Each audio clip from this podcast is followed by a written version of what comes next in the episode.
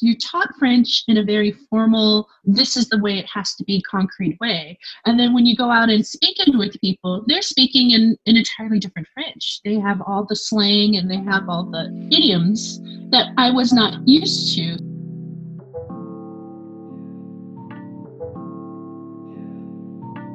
Hello, and welcome to I Am French with me, Karen French. Six years ago, I packed up my life in London and I moved to rural France it's been a challenge. This is a podcast where I talk to other non Frenchies who've chosen to settle here in France. Each week, my guest and I will discuss the joys and challenges that come with living in a different country and share stories of our adventures in La France. Beyond the fantasy, I'm interested in the real experiences of living here, with its frustrations, wonders, and hilarity. The process of uprooting ourselves is not a small thing, and nor is putting down new roots. Here we discuss how we have each navigated this journey. This episode is brought to you by Plato Agency. If you're in the market for a new website or if you want to refresh your current site, I can highly recommend Plato Agency. I thought I'd be able to build my website myself, but actually, I was so glad to have help, and Plato Agency were efficient, professional, and supportive at every stage. They took care of all the techie stuff, advised on SEO and optimizing everything, and even the contract was enjoyable. Yeah, the contract. And get this my website designer is called Matt French. I swear to God. He's no relation, and I don't scour the internet for anyone called French just because it's bang on brand. I promise. So, Plato Agency are offering I Am French listeners 20% off to build you a beautiful, bespoke website. For an average 10 page website, this service includes the first year of hosting, email, plus copywriting and images. Also, if you supply your own copy, they'll be even more generous. Go check out plato.agency and mention I am French to unlock your exclusive 20% discount. Thank you very much to Plato Agency. My guest this week is Elizabeth Hall, a Californian who moved to Paris over two years ago with her husband and daughter. We chat about her blog, Sun Kisses, navigating the French customs and culture, and the differences between life in LA and Paris. We also talk about how her role as a mother has changed. As Elizabeth works on her French, her daughter acts as a translator, and the roles they had before have been somewhat reversed. We talk about race and her experience as a black woman in Paris, and also her interest in World War II. This episode was recorded before the second confinement. Please welcome Elizabeth Hall. Hello. Salut. So lovely to have you. Well, this is our second go because technology, but I was saying that every time I come across you on Instagram or on your website, there's so much color and joy and smiles coming at me. It's really lovely. So it's really Thank great you. to have you here. I'm living my best 12 year old life. Yeah. um, you were telling me about how you went to uh, the cinema on Friday yes. for the first time in when? Six months? It's been about seven months, and we were such huge film goers when we were in Los Angeles. That was kind of like a part of the culture. And here, because of version version français means that the movie comes in French. So we accidentally went to our first French movie thinking it was in English and it was called A Quiet Place. Are you familiar with that movie? yeah. We watched it entirely in French and we were able to keep up with it perfectly because there was really no dialogue. Yeah. So I mean, the subtitles were in French and everything. So uh, we actually had a day date while my daughter was in school, and we were able to see the movie Antebellum, which I was super excited to see. Tell me about that film because I don't know it. It's kind of like to me a horror movie, but it's like a thriller. It's like um, an M Night Shyamalan movie where there's a twist and you really don't know what's happening, so you kind of have to keep figuring it out as you go. And it is definitely a cautionary tale, kind of like The Handmaid's Tale, where um, you can see this happening in real life, even though it's a completely fantasy uh, thriller where there's no way this could happen, but at the same time, you're like, oh my God, this really could happen with what's going on in America. And it was just beautiful cinematography, excellent acting. The singer Janelle Monáe is yep. the lead character. And um, it was just basically the story of a woman who was trapped in a slave a plantation, yet it was in modern day. And I feel like I'm giving away a lot of the plot, but it's crazy because people were actually kidnapping activists and uh, educated professors of color around Los An- uh, along around uh, America and putting them on a plantation and making them believe that it was like the 1850s and it, it's a Oh. crazy mind bender. Like it was I, my mouth was open the whole time. I was like squeezing my husband's hand the whole time. It was crazy. That is insane. yeah And how timely, unfortunately. yeah but it, it was so like relevant to what was going on i was like god how did they know that like this was really happening and it, it was it was by the guy who um jordan peele who made get out and us I don't Mhm. know if you know Yeah, yeah. two movies, but Yeah, yeah, yeah. it has that same like creepy feeling where Ah. you're kind of on the seat of edge of your seat the whole time. But it was really, really like gripping for me. I'm definitely going to check that out. Yeah, it's, But so- that was in it. English. Sorry. Yes, it was in English, right, and okay. you can rent it. So it's on streaming. You can go to the Apple Okay. stream it. Yeah, that does save me a lot because, yeah, sometimes films will pass in my town for like maybe a night, one day that I, you know, and then, then I'm like, oh, okay. yeah. But, um, oh my God. So we'll, we'll come back to that because we'll come back to race, especially. But, um, I wanted to start off by asking you, what was your life like before you came to Paris? You were in LA, right? I was in LA and I was a stay at home mom in LA as well as I am here. However, I feel like my role as a stay at home mom was really chauffeur. because my daughter was uh, very active in you know swim lessons and she had volleyball and every activity you can imagine for a six year old girl. And so i was basically running her around town trying to get to every appointment every meeting uh, very involved heavily in her private school. So i was volunteering a lot of my time there. And it was just a grind that we were in because there's a lot of social obligation in los angeles that we don't seem to have here because I feel like there's not a birthday party every weekend here. And like when I mean birthday parties in LA, they really go out. I mean, they have taco carts making handmade tacos for you and you know, it's almost like that's your your social life when you're a mom among private school moms in LA. So you have birthday parties, you have camping trips, you have uh, many uh, social obligations that you have to meet, dinners, brunches. And here it's a lot more chill. Um, we've been to a few birthday parties, and I was just shocked because the birthday party basically consists of you dropping your kid off. They may have a cake, may not, and they just play in their bedrooms for about an hour or so, and then you come pick them up. Whereas in LA, I was just like, we have three birthday parties back to back. We have to make sure we go get their present. And it was just a lot of go, go, go.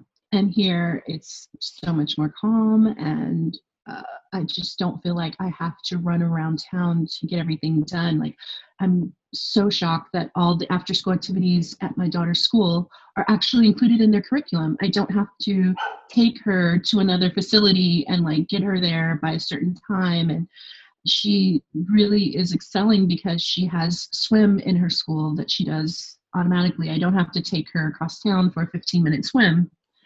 And Yeah. you know, she does ballet. That's the one thing I do take her to, but it's only a few blocks away.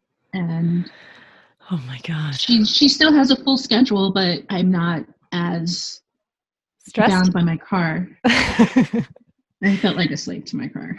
yeah. Was it stressful? oh, you find it I mean, Yeah. her school was basically 30 minutes from our house, but 45 minutes on a good day in Traffic. traffic. Yeah. Yeah. Yeah, so I live in a small um, town, and I felt um, well. We live in the town now. Before, when we arrived, I lived in the in in the countryside, properly with the Mhm. cows.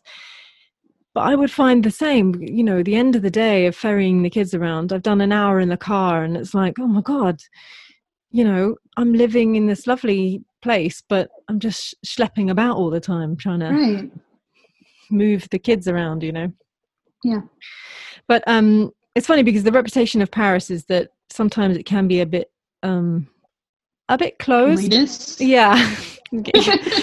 yeah. No. So it's kind of it's nice that you your experience is not that you're um, that is any different for, for for you. Do you feel the difference of being an American?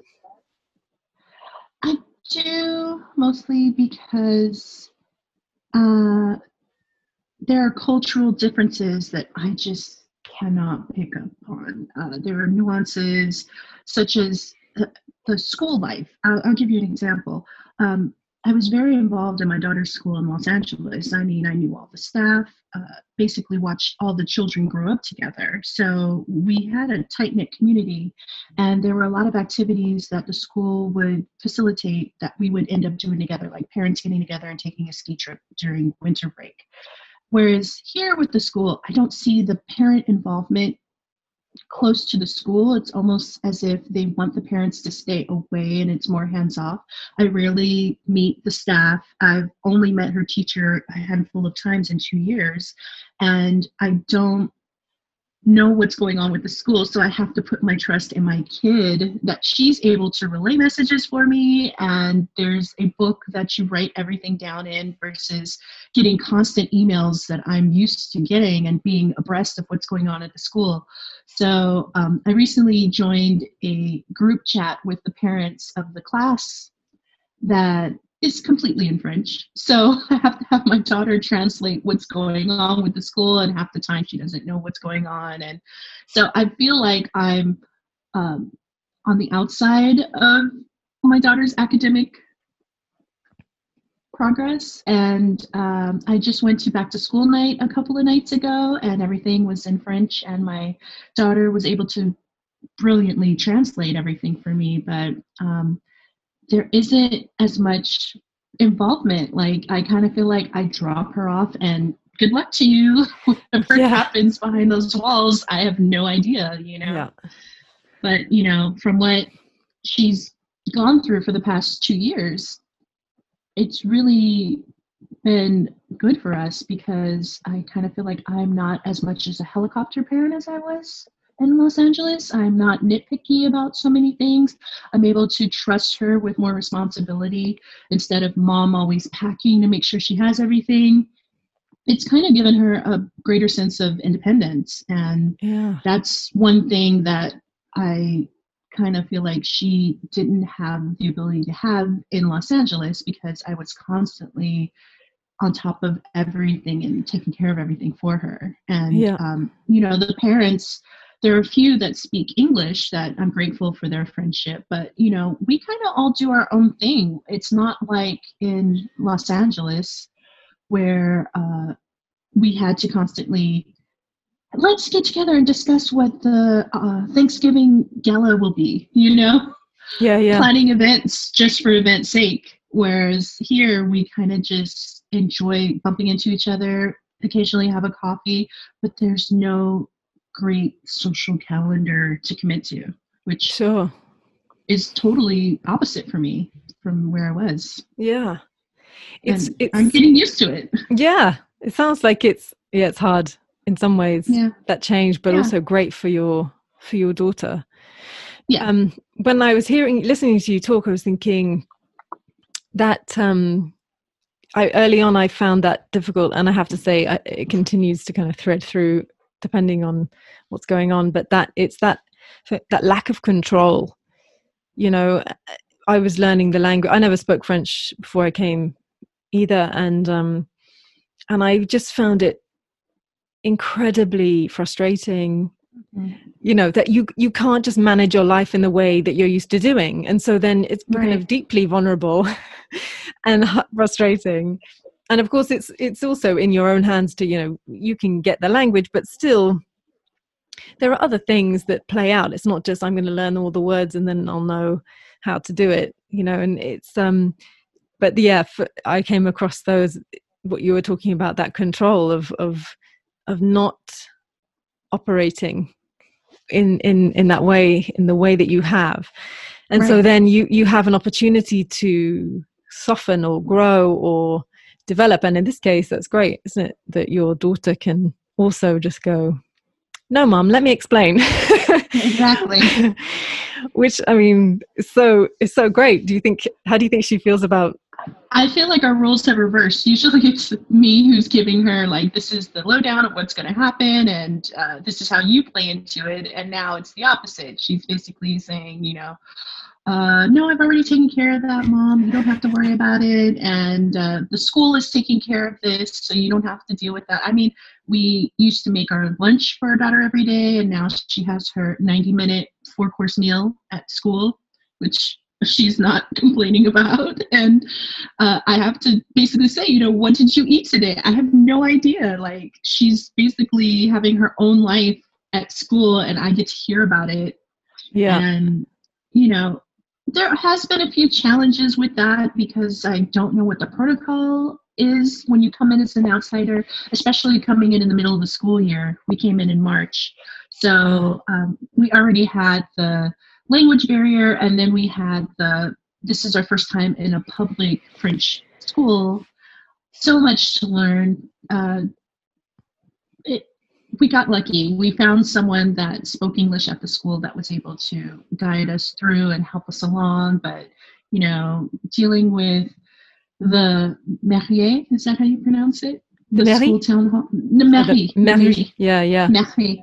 Uh, it's almost like they send you to the mairie when the school doesn't want to deal with you, and then the mairie Oh. sends you to the school when they don't want to deal with you. So Oh, I do classic. a lot of back and forth. Yeah. definitely. Yeah. I love it. Uh, whenever I speak to some French people, they're like, "Well, uh, la, l'administration française," and I'm like, "I know, but it's just like I want to cut my wrists. It's so annoying." yeah. I'm so sorry. Yeah. I'm sorry, La France, but oh my god, you know. And then, Yeah. but once you know, I know I I kind of have this. I expect to have those conversations now where I'm like, I don't understand, but. I got so lost on a conversation once. This woman was trying to tell me how I was supposed to fix my problem, and I was like, "I don't, Mhm. I don't get it. And she said, Don't worry, hang on, wait there. And she went and made the call for me, spoke to Oh. somebody, figured it out, called me back. And when I tell French people this, they're like, That's amazing. Yeah. Yeah. Like, there was, you know, because generally it's like, Oh, well, good luck. Yeah. Yeah. I recently had to get a note to prove that my daughter was enrolled in school for a lawyer. And I go to the mairie and my daughter gets out of school at 4.30. This mairie closes at 4.30. So my daughter has to come as my translator. So I get there a little bit after 4.30. They're open. Everybody seems to be fine with us being there. And as soon as I ask her for the paperwork, she says, no, we are closed. We will not stay open just for you. And I'm just like, wow. I mean, this is a school function, but you close when the school closes. So how am I going to do Yeah. this? It was so weird. But luckily, I was able to get the paperwork. It's almost like you just have to find the right person at the right time, and then Yeah. you get lucky. yeah. I thankfully have, you know, my husband who's done a lot of the heavy lifting since Yeah. I've come, which has been, yeah, it's always helpful. But yeah, there's a lot of people that do speak more English than they let on as well. So, hmm you know, it's Oh, really nice. definitely. When they Yeah. find out I'm from LA versus America, Oh, yeah. they That want to talk to me all day long. Oh, really? Yes, definitely. I get asked if I know Ellen personally. uh, what is it like to live in Hollywood? And you know, they just really brilliant. think that LA is the greatest place on earth, and I'm just like, well, I'm here now. so Whoa. yeah, That's I surprising. Get a different treatment once they find out I'm from LA. Wow. Wow, Mhm. that's all the better. I mean, it's brilliant. yeah, I'm just I'm getting audition tapes now. Everyone is aspiring actor Oh, really? when they find out I'm from LA. You're joking. Well, some guy I met just told me he had the best English. His English is great, and he says I learned it from watching Breaking Bad. Breaking Bad. oh my god. Yeah, And wait, they're giving you audition tapes or like looking for you? No, they're not. You're joking. I'm okay. kidding. Sorry. It's me, the sucker. I'm like, really? So, how is the the um learning of the French language going? Well, I started off so strong. I had an in-house tutor, and I was basically forcing myself to not speak English when I would go out and order at restaurants or do my grocery shopping. I think I'm getting better at the grocery shopping because you can just say words and not necessarily have to phrase them or conjugate them. And my understanding is tremendous versus when I first got here. However, it's when I'm at a restaurant ordering and the waiter just has no patience for me. That's when I get really nervous and I retract and I feel like I'll push forward well at home. And then when I'm out in the real world, I regress immediately because my accent may be off or I don't understand the context of things because you taught French in a very formal, this is the way it has to be concrete way. And then when you go out and speak it with people, they're speaking in an entirely different French. They have all the slang and they have all the idiom idioms that I was not used to. So I will say that I can understand the language and I use a lot of sign language basically to get by. Yeah. Yeah. I'm definitely good at body language and reading the situation to understand, but I, I end up using d'accord, okay. I end up saying uh, bonsoir, bonjour. That's the extent of what I can use my French for because I'm in very few situations where I'd have to have a full conversation with someone mm. in hmm. French.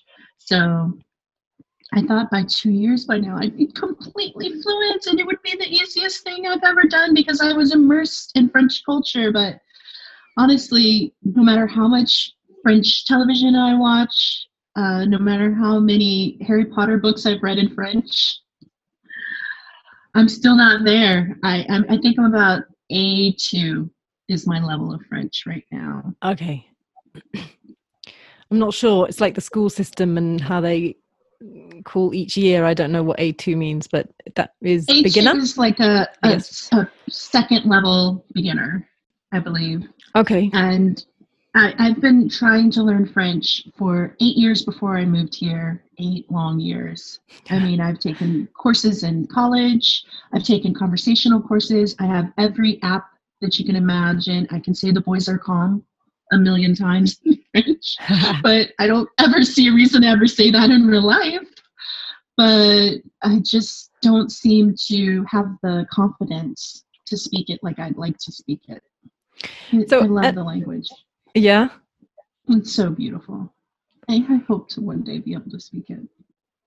It must be frustrating to have put in that effort you you you spoke on your stories the other day about going into a shop and there was you were waiting in line and there's all the social distancing going on so you know mm-hmm. that adds another kind of ambiguous layer to spacing but then another cashier opened and somebody just went ahead and and and and it reminded me of those times where I've seen something that's going on and I think well that's not right or i feel like i've just been totally ignored mm-hmm. but then when emotion gets involved and you're trying to then remember a phrase or how to uh, communicate it, it, can be really um, really frustrating and definitely and then by the time you have facilitated a phrase to use and maybe even make the attempt they're already checked out yeah. so it's kind of like a losing battle to begin with. And yeah. uh, I was in a store, patiently waiting, no hurry, browsing, but keeping my distance. And I noticed, even though there are dots on the ground acknowledging you should keep your space, I'm standing on the dot, and there's only one cashier there. Uh, I, I would assume that they would look and see, you know, does this woman need help? I have a cart full of products I'm definitely ready to check out. And I wouldn't even know what to say to the woman because if I even say pardon to someone to just move past them, they kind of look at me like, how dare you? And i have noticed it's it's more polite to just push through rather than bother someone with a pardon or excuse moi. I, I say yeah. that all the time on the metro, and it's almost like how dare you say excuse me and it's such a weird thing because for me i was grow i was just brought up with manners and you know there's uh, i still say bless you when someone sneezes you know and me too. I i don't know. It's just odd. I've been in grocery stores where the lines are extremely long and someone does open a new line and they will take the people at the end of the line before yes. they take the people that have waiting the longest and that's yeah. just the way it is here or people will stand next to you instead of behind you and then when it's your turn they'll just jump in front of you. And I don't know, maybe that's just the French way. It's almost like survival of the fittest. it's really tricky, isn't it, to, to sorry to, to um it's really tricky to ascertain what those differences are because you're thrown into such uncertainty what the hell is going on? Is right. this just me? Is this just this shop? Is this right. just paris? Is this right. french? Is this me? I don't understand. Is it you know and you're just like constantly in that land of like unsure. Where is the boundary here and what is this shape i'm in and how do i navigate crazy. it's like oh my god. And it's not only that but then i sometimes wonder is it well how can they know i'm american? You know sometimes i think i have this stigma of i look american you know? Like and then i'm like is it because i'm a black woman? Well i mean i doubt it in this case because there are black women working in the store that are perfectly fine you know working amongst everyone else. I, I don't see that being the number one issue here for me but sometimes i have to ask myself was it or is it just i'm not assertive enough because uh, if i am i just feel like i'm coming across as so aggressively rude uh, you know, loud, pushy American. I don't want to fall into that stereotype. Uh, there are times where I've been on the bus with my daughter and I tell her, okay, you only speak French to me because I don't want these people to know that I'm obviously American. So oh I kind of have to play down my Americanness just so that I don't feel like I'm sticking out like a sore thumb. I mean, but it's it's so it, exactly that you don't that's you just don't know. It's because you and we spend all of this time mulling this stuff over wondering well it could be this or that and i don't know. And yet when you said to people you're from la they're like oh my god it's amazing. Oh, yeah. you know you just don't you don't know what the response is. So it's kind of yeah it's uh it's a tricky situation to and and also it yeah is. like where you spend a lot I've, of time I've, well, I was going to say, I've complained at a restaurant by being entirely looked over to place our order. And I just don't know what the, the system is here. You kind of sit down and you wait for your waiter, and he'll take all the time in the world to wipe a table. I mean, like, that is his mission to wipe this table for at least 30 minutes before you can order. So I've even, I, I hate to be like the, oh my God, pushy American again let me see your manager. But like we went to a restaurant once and we were just like, God, we just need to take our order. Please take our order for the love of God. What does it take? And when I told the guy behind the counter, you know, is there anyone available to take our order? Go sit down. Someone will see you. And I just watched the guy just kind of lean against the counter and stare at us for like 10 minutes as if it was punishment for asking to have our order taken. So it's things like that where I'm just like, well, now everything is awkward, and you know, did I piss him off? And I just don't know when I should be assertive because it seems like the people who are assertive, they're getting what they need, but there's going to be an argument in order to have it. So there's going to be what? Much my time I want to spend arguing over an argument. Oh, right, sure. There's there's arguments just have you ever seen someone and the person who hit the cars arguing with the person that they hit on the street? It's crazy to me. They will do something completely wrong and argue with the person as if it's their fault that they got hit. They shouldn't have been there or something. And that's a very strong mentality here. Yeah, I think my husband showed me uh, a comics uh, sketch about about that very problem. Yeah of a mm-hmm. car that hit another and then the other guy is just going ballistic and yeah. the response is actually oh my god well it's just the end of the world isn't it? And the guy who was initially getting all riled up is like oh what? What, what? and it kind of just disintegrates the yeah. I think that's what happens. Sometimes he shows me these things and i'm like i don't understand. French humor's weird. Yeah yeah. Although I do like um Fary. Have you have you come do you have Netflix? No, but I will check it out. This hugely stylish black guy who is he's got a Netflix show called um Fary is the New Black. Mm-hmm. And it's a it, he's a French comedian, so it's obviously it, it's in French. but obviously because it's Netflix, you can get it subtitles. And um, Mhm. and I think I really like him. He's funny, and he does in in this in his first show, or maybe his second one, he does talk about how the French are perceived. They complain a lot and they're Yeah. arrogant, and I think I laugh a little bit too loudly in my house when these kind Oh of yeah. shows come. When when you've gone through it, it definitely hits harder. In my first three months here, I, I have daily FaceTime calls with my best friend and my mom. I mean, that's just our ritual. And they Mm. always ask me, so what happened today? What what went down today? I would just always have these stories for them. And they got to the point after about three months of this is, are you happy there's things good? And I'm like, no, no, no, no. I'm immensely happy. Like everything is great. It's just you sent me a package three months ago, and I have been trying to track it down every day for three months, and no one knows where it is. They literally just like leave it in the middle of the road, and they're like, "Yeah, your package was delivered, and it's up to you to play treasure hunt for this package." And it's things like that that they're like, "Why don't you just track it?" And I'm just like, "It doesn't exist here. It does because it's exist." French. yeah it, i mean chronopost just if i were to just spend a, an hour dealing with chronopost i probably speak better french too now because of all you have to go through just to get your packages from them it's almost like Oh they God. hold them hostage I don't know. I've I've sent stuff to England that's just never arrived.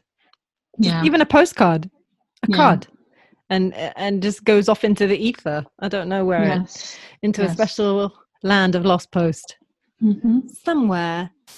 So Yeah. on your website, it says you do tours. How's that going?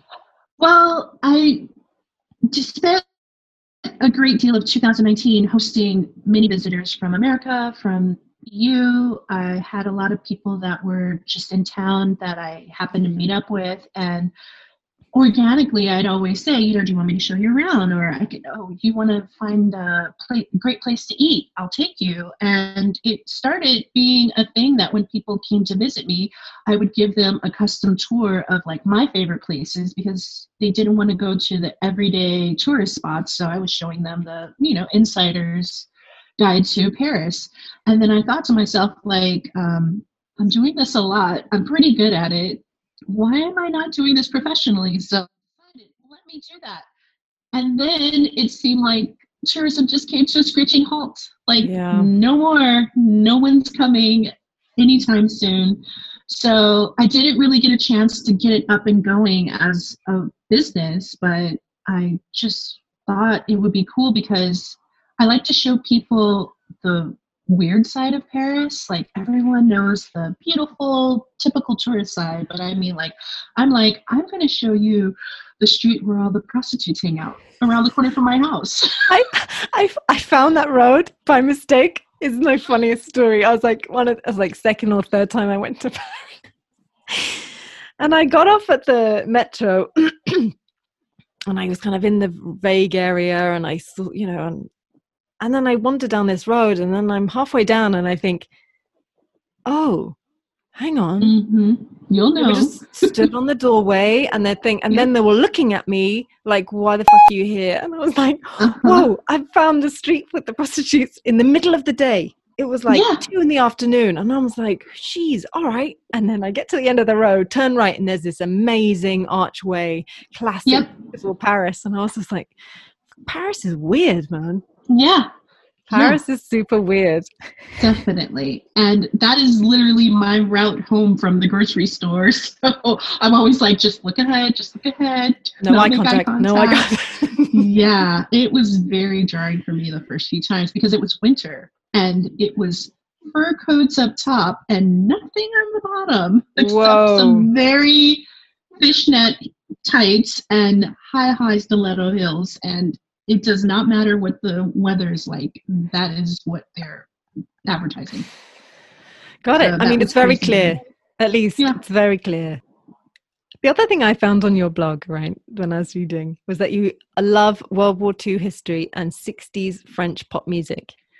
i do i do uh, It must be good to be in France because there's a whole load of uh, World War II My goodness. We did the Normandy Beaches tour, and it was just so sombering because I had always watched movies and read books about it. And just to be able to set foot on the soil and see the the bunker marks in the sand and and just to share all this history with my daughter and explain to her like how quickly things could have just ended up differently and what it would have impacted the world and just how much it affected civilians, not just the people fighting in the war. And, you know, my mom always grew up telling me, you know, the one thing that unites Europe differently than America is they've had a war on their ground and they've had to live through it. Whereas Americans haven't had a war on their on their soil for hundreds of years. So it's almost like there's a brotherhood that is just inherently there because mm. of what they went through through that war. So it was just so immensely touching. I would just burst into tears just mm. Going through all these historical places. We went to Saint-Malo and uh, all the villages that were impacted by World War II. We saw the uh, paratrooper who whose parachute got caught on the steeple of a church, and they have the dummy still there of wow. the paratrooper who was hanging from the church after jumping from a plane, and he was there for about five and six hours, just plain dead. Wow. And it was just immense. It blows my mind, and you know, there's so much history here that. Uh, I just I'm a nerd about. Mm. I just I happen to know all these obscure facts and it's just great being able to share that with my kid because she's really into it as well. And, you know, we watched Schindler's List before we came here, and she's always known about what happened here, but she, I think she saw it more as fiction and it's not real. Yeah. Like just being able to see it. And we went to, um, I think you pronounce it Sane, uh, C A E N. C A Seine. C A N Seine.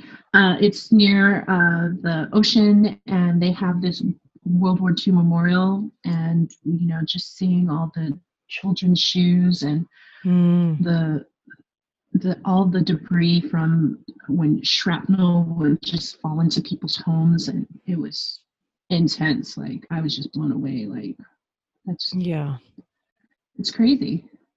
It's crazy yeah. that that actually happened. Yeah, it's a very eerie place, that north of France as well. I've driven through there, and it's almost as though the the air changes, and you just it's mm-hmm. flat, but it's also you see fields of crosses, mm-hmm. and it's just like, oh my gosh, yeah, it's Dunkirk is next on my list. I've got to get yeah. there. Yeah, yeah, yeah. I, we recently saw the the film as well. They've they've done, and uh and that was just incredibly it's incredibly moving mm-hmm.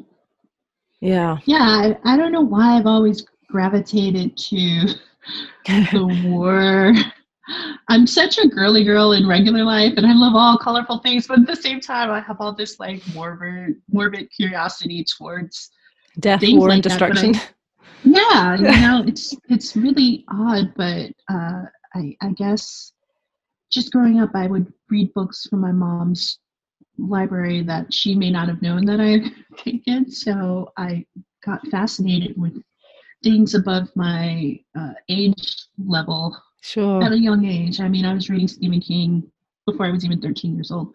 Yeah. So I would read about, she had all the time life books of the World War II, and I would just stare at the pictures and just I couldn't even fathom going through all that. And I, I just hope that it doesn't happen again with the way the world's going. That's yeah. It's one thing I, I really think about all the time is like, let's not keep repeating this. It's interesting though, isn't it? Because you to have that that um that uh, interest and knowledge around the real events, the horrific stuff that's happened in the past, but then the way you present in in life is so much joy and color mm-hmm. and positivity and and of course you need those two to balance to balance out you know to kind of in the face of of the some horrific realities you know it's um it can be important to have to have that you that then you don't lead with depression that you kind of coming forward to you know with right. And i think that could be my subconscious maybe uh, appreciating the sunshine and the, the brightness and having fun and enjoying life because of what other people have had to suffer through Mm. It's almost like I cannot take this life I have for granted, and I cannot take the fact that I live in one of the most beautiful places on earth mm. for granted. And I will learn French. Mark my word. Uh, I've talked to a bunch of expats who have been here about 30 years, and some of them say it, could take up to five years. I mean, I think I'm just under the impression because my daughter was four years old when she started French school, and by six years old, she was basically fluent. So I'm kind of yeah, but it's not fair. Those that. little ones with their spongy brains. So I'm really hoping I can just maybe spend the next summer in the countryside and kind of force myself immersion and yeah, right.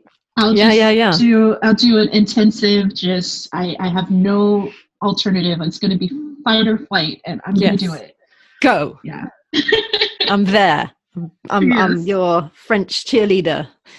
Karen French C cheerleader, you see? Yeah. Ah, so funny. Um, so I know you voted. I think I saw you had a badge and stuff. But um, do you, do you look at America differently from over the ocean? Definitely. And you know, I was not uh, as political as I have been in the last two years uh, I'll say five years because uh, I only really got active in politics once Obama ran for president. I, I, I was really behind his hope message. I was really behind his campaign. I even volunteered to work the polls, which is something I never even thought of before. And, you know, I really didn't watch the news that much because I always thought, oh, the news is depressing, it's biased, it's just going to give you the bad news. And I don't want to live my days feeling bad about things. But um, I became a mom, I became a homeowner all during Obama's presidency. And I felt like, you know, I'm missing out on being a participant. I'm missing out on having a say. I, I even started uh, being involved in my city's uh, council, you know, neighborhood council, uh, was active in going to neighborhood meetings and knowing what's going on in our town that we were living in. And because of that, it's almost made me feel like I have an obligation as an expat because I am still an American citizen in a different a foreign country to keep up my patriotism and me voting in this election is so important because of all the things that will affect my daughter's generation, you know, her daughter's generation, you know, my family that are still in the States.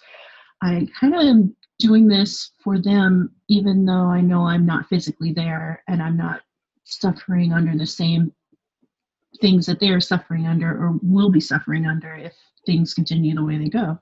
So, um, especially because of the Black Lives Movement as well, I feel like I cannot just run away to another country and not feel like it affects me. It does affect me even on different soil. Mm. Um, I've met people here who are Americans in Paris who are Black, and they have shared their stories of racism in France.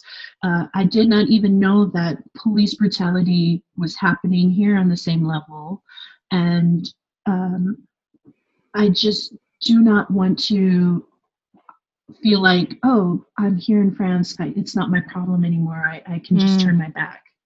So this is the earliest I've ever voted, and um, I definitely feel like I want to give people a sense of this is not just an escape. I'm not fleeing America because of its problems, because those problems are still basically following me where I go. So, you know, there's no safe haven in the world that you can go to and there's no problems. So, I, I kind of want to share the information I have with others that may be following my blog or following my Instagram mm. and let them know that, you know, I'm in this fight with them as well. I can't physically march with them in the United States, but I'm definitely here in France with 100% solidarity with yeah. my brothers and sisters in LA and, and in the United States together. That's why I was saying the movie Antebellum felt so surreal because it's it's the premise of this woman had uh, all the accolades of a professor and she had uh, written books about uh, racism in America and she was giving talks to empower black people. And she was in she ended up getting kidnapped and put into a plantation. And you don't know the movie kind of mind bends where you don't know if this is happening in the 1850s or if it's in present day and even if you watch the trailer they're actually out in the field picking cotton and then a plane flies overhead and you see the plane is there oh. so it's just scary because there's no way I could have the resilience to live that lifestyle. Like just it just shows the resilience of, of people under that kind of trauma and it's vicious, but I also recommend seeing it because it gives you a sense of, okay, now I know what my ancestors had to go through. I'm going to fight even harder today. And mm. uh, I think a lot of people figure my vote doesn't count someone else will deal with it. it nothing's going to change because nothing has changed in so long. And I definitely felt the lowest of low when Ruth Bader Ginsburg passed away. I mean, yeah, I cried like she was a family relative. And because of these hardships that we're going through, we're losing great people left and right. I feel like we just have to be more um, hopeful and more empowered to keep up this fight. Mm. I, I am very, very worried about November 3rd in the United States. Yeah. We will see how it goes. That's why I'm voting as early as possible. I don't want my vote to just get cast aside because it came too late. And we know the famous French postal service. So I'm very happy we were able to vote at least a month in advance. Yeah. Yeah, it must be um hard to be somewhere else and not yeah. with with with everyone. It's funny as well, but yeah. I, I mean, it's very different. It's a different situation in England, but it's the same problem. And it's you know, it's really started. I started to ask those questions around race in France because I'm in the middle of nowhere, you know, mm-hmm. and it's very white, and yet racism is racism and it's anywhere you know it's not mm-hmm. just because it's in big cities and you can ta- tangibly see it and i've found that it's more subtle here mm. it's just subtle and it's subtle in england you know it's subtle. And i was told that by somebody years ago. They said to me wow well england's worse because it's just subtle. You're really it's it's almost just like gaslighting. You're really not sure. Are you is that because i'm black or is that because this is policy or you know? Right. and in some ways to weed something out that is just so difficult to grasp and to to describe you know it, mm-hmm. it makes it kind of um you know a, a, global movement in the face of video footage is is you'd think well yeah of course. Right. And it's that it's like well i ask myself what what do you do with the subtle stuff you know? Mm-hmm. what yeah. do you do? You know a lot of about this this podcast is not about you know expats. And uh, again i funny i don't i don't like the word expat. Mm-hmm. i feel like it's always applied to white people with money. Mm-hmm rather than. Well, that's why I call myself an expat. Oh, yeah, I'm I'm claiming that word. I I definitely had people tell me, you know, you're an immigrant, and I say, well, I still am a U.S. citizen, and until I have French citizenship, I'm going yeah. to call myself an expat. I'm yeah. I'm still connected to my country. Yeah. I mean, I'm proud to be an American. When I lived in my house in Los Angeles, I had a French flag flying in front of my house. People would literally say, Your daughter goes to a French school. Who in your family is French? And I'd say, No one. I just feel like that is my adopted city. I mean, I've I've always loved the French culture of reading. I, I, see more people reading here than I see them on, on their cell phone. And there's an intellectual almost um, snobism. That's what people like to, instead of saying I have the bigger car, I have the bigger house, they like to say I have the bigger brain. and uh, I feel like because of the racism that you mentioned here in France for um, migrants from African countries, that kind of opens up lanes for people like me who are not African and I'm not French. So um, I'm kind of in this category where people don't know whether to be racist towards me or to just kind of ignore me. I, I've been at the prefecture going for my visa, and when they see that we show our US passports, we kind of get, uh, go over there, kind of mean. But then they say, Oh, where are you from? And I say Los Angeles, right this way. And I kind of get more of a red carpet treatment. And as well as my kid, as soon as she opens her mouth and speaks French, they hear she has no accent. And she gets so many doors open for us that we could not ourselves as immigrants in their country get and she's kind of my golden ticket wow that's why i take her with me to the mairie everywhere yeah she really i was going to ask a question earlier do you feel like the racism in the uk has gotten worse due to boris getting elected boris boris johnson what no. are your thoughts on boris um my attention has shifted because i've been here six years now mm-hmm. and um a lot of my attention has shifted to a more I'm trying to figure out what the hell is happening here, and mm-hmm. I keep an eye on what happens in England, but um, I actually wouldn't. I don't know. I think mm-hmm. is the answer, but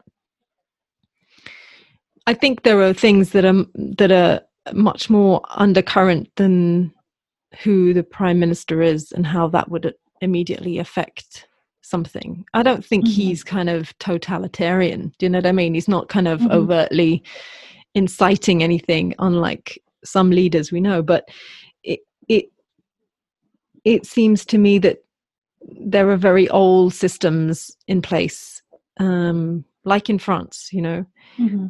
and these are all kind of either propped up by active active racism or it's capitalism or it's just mm-hmm. apathy you know and these mm-hmm. things then perpetuate and it's all we're all busy kind of raising children and trying to you know get through quarantine and all these things i mean that's mm-hmm. just this year but it's it and it's kind of goes more to what i was saying before about when you see big targets they're easy to hit you know you're easy to see them you can right. explain them and you can communicate around them when you have those subtle things that happen and systems that don't really want to root the problem out mm-hmm. they kind of just want to placate the issue right. um, you know and then you have a fight on your hands and then mm-hmm. but then how do you how do you fight it is is right. the questions I, have and i think a lot of it has to do with how we see one another how we treat one another and these things are all they're personal but they're it's more tangible it's like how do you build your community and, and it's the one thing i've learned from living in france because it was the first time i had to intentionally go about making friends mm-hmm. you know before it would be like you know i was at school and then university and then i'm working right. and then you know you just you know community yes. kind of just know, comes around but here it was like okay what am i gonna You're do from to, scratch yeah and kind of really being intentional that's the word i was using just to really ask people for a coffee, you know, and right. and that was tricky in the beginning because my French was just pretty non-existent, and um, and so sometimes it, it was lonely, and um, and you know I was raising kids and stuff, so there were all those different uh, layers, and I but I think mm-hmm. also in the bigger picture of things, it's easy to get distracted. But at some point, there's got to be a choice of, you know what, what what's important, mm-hmm. and where do I want to put my energy? And right. I think that those are really important questions to kind of periodically ask, which I've been asking. Right. And kind of a lot of the reason why I'm I'm starting a podcast, you know, to talk to other right. people and to yeah. Share it. Yeah. Uh, it's it's crazy to me how I lived in Los Angeles for 40 years and I had a circle. I had a school circle, I had a outside of school friend circle, I had a family circle, and they were so isolated and different. Whereas here, um, because I feel like the new kid in town. Yeah. I've um, met people through other people, and I've intertwined with, you know, American expat groups, French people that I know, French people I know through my daughter's school, and they all seem to know each other, and it's more inclusive. Whereas before, it's kind of like there weren't outsiders from my groups of friends at school. Whereas here, I know people through school that I also know through the American Library in Paris, and you know everyone knows this person, and it's everybody's interconnected here. And I think it's because we are foreigners living in a, a different city, and you kind of have to cross the bridges and, and be friends with everyone. And I, I love the fact that there's just a more diverse, just street. I mean, I, I live on a street with people of so many vast ethnicities and, and religious backgrounds versus in LA, it's you, you there's white people, there's black people, there's Hispanic people, and then there's Asian people, and that's kind of what we have. And it's not like New York where it's more of a melting pot, and there's hmm. more. I mean, I'm sure there's more diversity, more diversity in Los Angeles that I just was not aware of because I was in that inclusive bubble Sure. and I'm I'm really grateful that I have been forced outside of that bubble, and I have been thrown into a you you need to get out and meet friends and uh, make an effort to meet someone that may not speak the language as well as you, or you know you have a problem speaking their language. It it kind of forces you to push harder to make a connection with somebody versus when LA you have no language barrier, you have no you know you Yeah. you, you can kind of put on a fake persona with someone Yeah. and you're not as vulnerable. Yeah. So your your relationship is a little more shallow. yeah. Do you feel that gets changed, changing you being in Paris? This Uh, whole experience?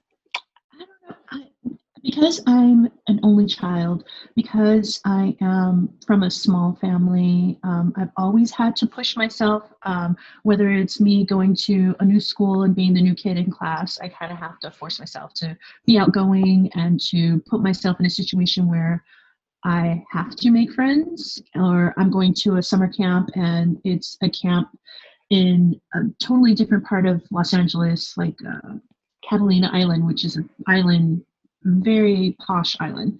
Um, I can put myself in that situation, and then I can put myself in a situation where I'm around uh, people that don't do the posh life. You know, they're they're not from um, the means to go to a summer camp on an island with boating and you know things like that. I I've been able to always facilitate different environments and different personalities Hmm. and I think that's just a skill that I've always had, and that I can see Olivia de- developing because she doesn't seem to have a problem making friends anywhere she goes, and the fact that she's able to talk to her friends in Japan, and she's trying to learn Japanese at the same time, which she's probably going to conquer immediately.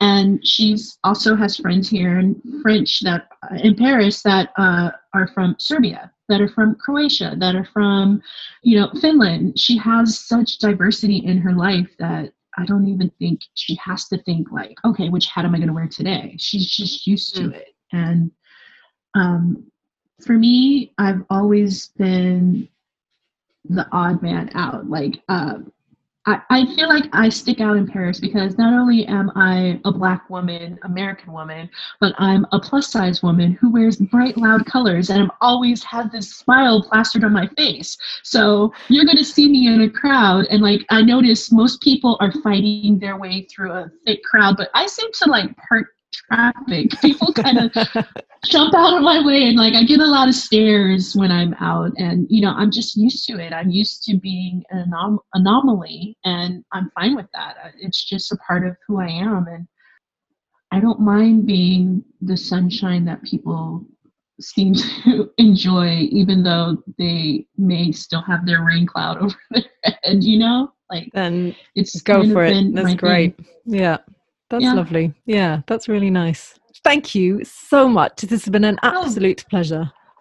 Oh, it's been lovely. I could talk to you for hours. I just hope that um, it's just a shame that I couldn't come and to Paris and meet you and see you and do it in in person. But as soon as we can, We I'm coming to Paris. For sure. And we'll- we'll I, go I don't on- mind coming out to the country. Oh, you We'll are just- very welcome. We'll only speak in French. Only speak very French with masks. Thank, you, so much. Oh, It's but before honor. we go, let everybody know where um, they can find you on the interwebs. Okay. I am at Sun Kisses, Sun, S U N K I S S I S. On Instagram, I am Sunkisses on TikTok and my blog, www.sunkisses with an. Thank you so much. If you enjoyed this episode of I Am French and would like to find out more, you can go to www.karenfrenchinfrance.com. And you can also find me on Instagram at I Am French Podcast. Merci.